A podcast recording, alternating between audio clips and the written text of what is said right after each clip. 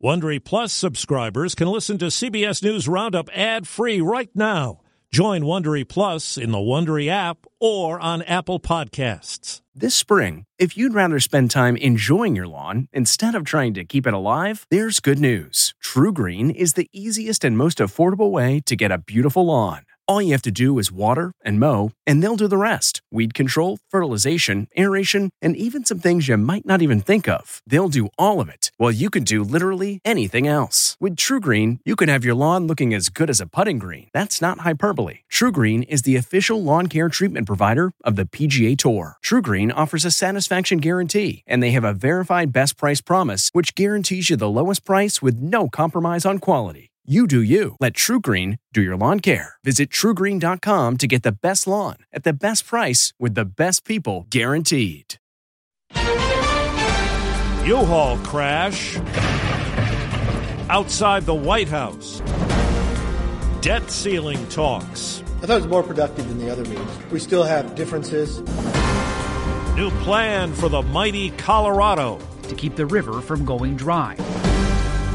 Good morning, I'm Steve Kathan with the C B S World News Roundup. A crash late last night at a security barrier outside the White House. A driver rammed a U-Haul truck into it and now faces multiple charges, including threatening harm to the president. CBS's Nancy Cordes is at the White House. This incident took place around ten p.m. last night. Video of the aftermath of this crash appears to show officers collecting evidence, including a flag with a Nazi symbol on it.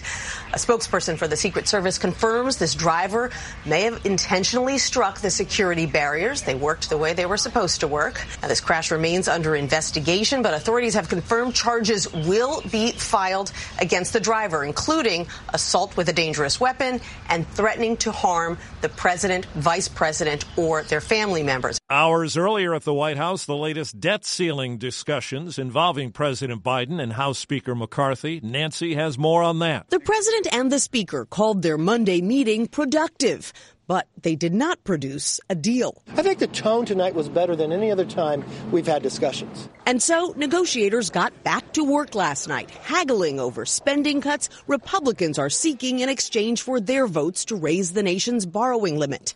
Without the ability to borrow, the federal government might have to put on hold paychecks for four million government workers and benefits for nearly seventy million Social Security recipients. This is what we live on. Virginia retiree Sharon Jenkins says without that monthly check, she can afford to pay her rent, but that's about it. And I worked very hard for that Social Security, and I think I'm owed that Social Security. The latest White House offer would keep government spending flat for the next two years.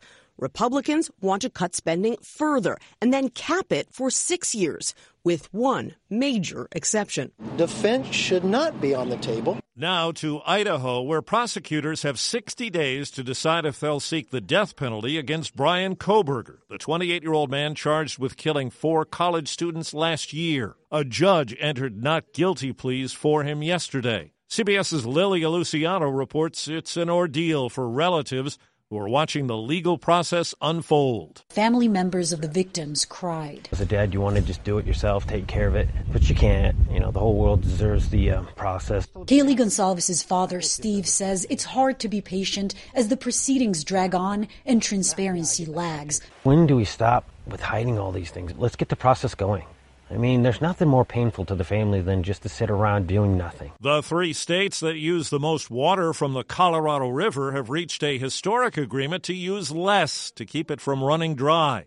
Here's CBS's Ben Tracy. California, Arizona, and Nevada have agreed on a proposal to conserve nearly a trillion gallons of Colorado River water. Much of that will come from the federal government spending one point two billion dollars to pay farmers, cities, and Native American tribes to use less water. It shows sacrifice by all three states. John Insminger runs the Southern Nevada Water Authority and was part of the negotiations. We'll be contributing two hundred eighty-five thousand acre-feet between now and the end of twenty twenty-six. That's more water than Las Vegas uses in an entire year. That's a huge amount of water that is not flowing to farms, is not going to cities. Michael Cohen of the Pacific Institute says climate change means even more painful cuts will be needed. It's a hotter, drier climate, which means less water is available. Overseas, fighting is going on for a second day in the Russian region called Belgorod.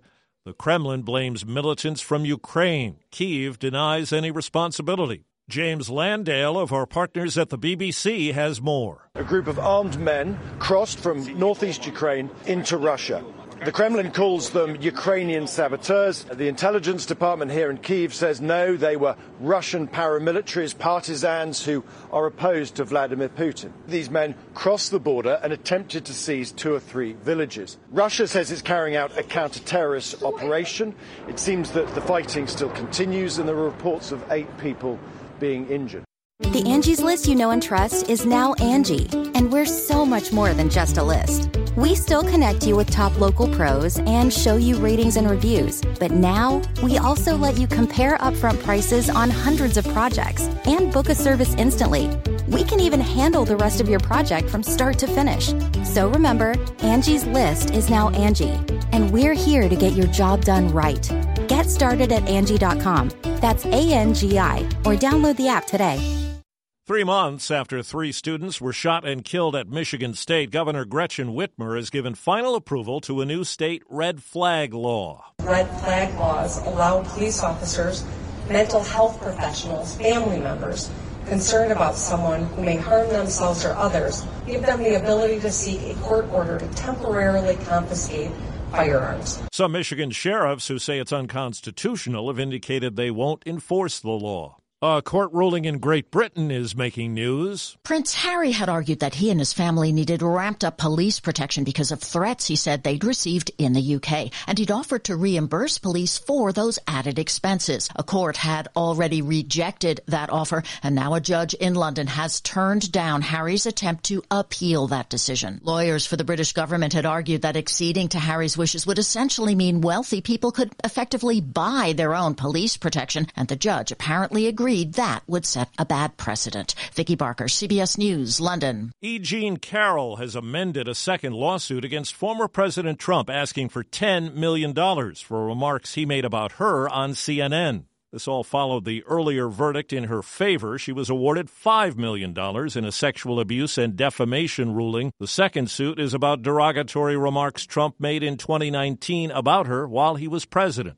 In Atlanta, four people were hospitalized after a crane partially collapsed at a downtown construction site. Michael Roman is a fire captain. Something fell and caused a partial collapse to two floors, and there's instability of the structure on the high-level floors, so that's why we cleared the building and stopped all construction. The injuries are not life-threatening. Officials say a second crane at the site is unstable. The Denver Nuggets swept away the Los Angeles Lakers in the N B A Western Conference Finals, one thirteen to one eleven, winning four games to none. LeBron James had forty points for the Lakers. His take at age thirty-eight about his future on E S P N. I don't get a kick out of making a conference appearance. I've done it a lot. And, and it's not fun to me to not be able to be able to be a part of getting to the finals and going forward with the game of basketball. Got a lot to think about. He'll also consider possible surgery in the offseason on an injured foot. Do you ever wonder where all your money went? Like every single time you look at your bank account?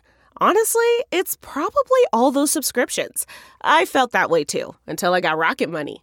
Rocket Money helped me see all the subscriptions I'm paying for, and it was eye-opening. Between streaming services, fitness apps, delivery services, it all adds up so quickly.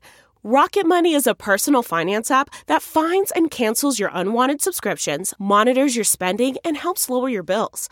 Rocket Money has over five million users and has helped save its members an average of seven hundred twenty dollars a year, with over five hundred million in canceled subscriptions. Stop wasting money on things you don't use. Cancel your unwanted subscriptions by going to rocketmoney.com slash Wondery. That's rocketmoney.com slash Wondery. rocketmoney.com slash Wondery. Concert memorabilia can be pricey, even if it comes from the sky. Question is, will anyone buy it? Here's C B S's Monica Ricks. Tickets for Taylor Swift's Eras tour weren't just hard to get, they were also really expensive. But one fan in Foxborough is hoping to make some of that money back thanks to Mother Nature.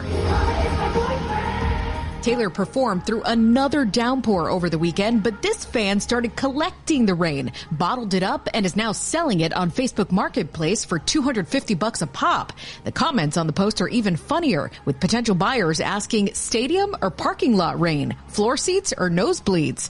One user even wrote she's passing because after that concert, she's in her recession era. Monica Ricks, C B S News. And that's the C B S World News Roundup for Tuesday, the twenty-third of May, twenty twenty-three. I'm Steve Kathan, C B S News.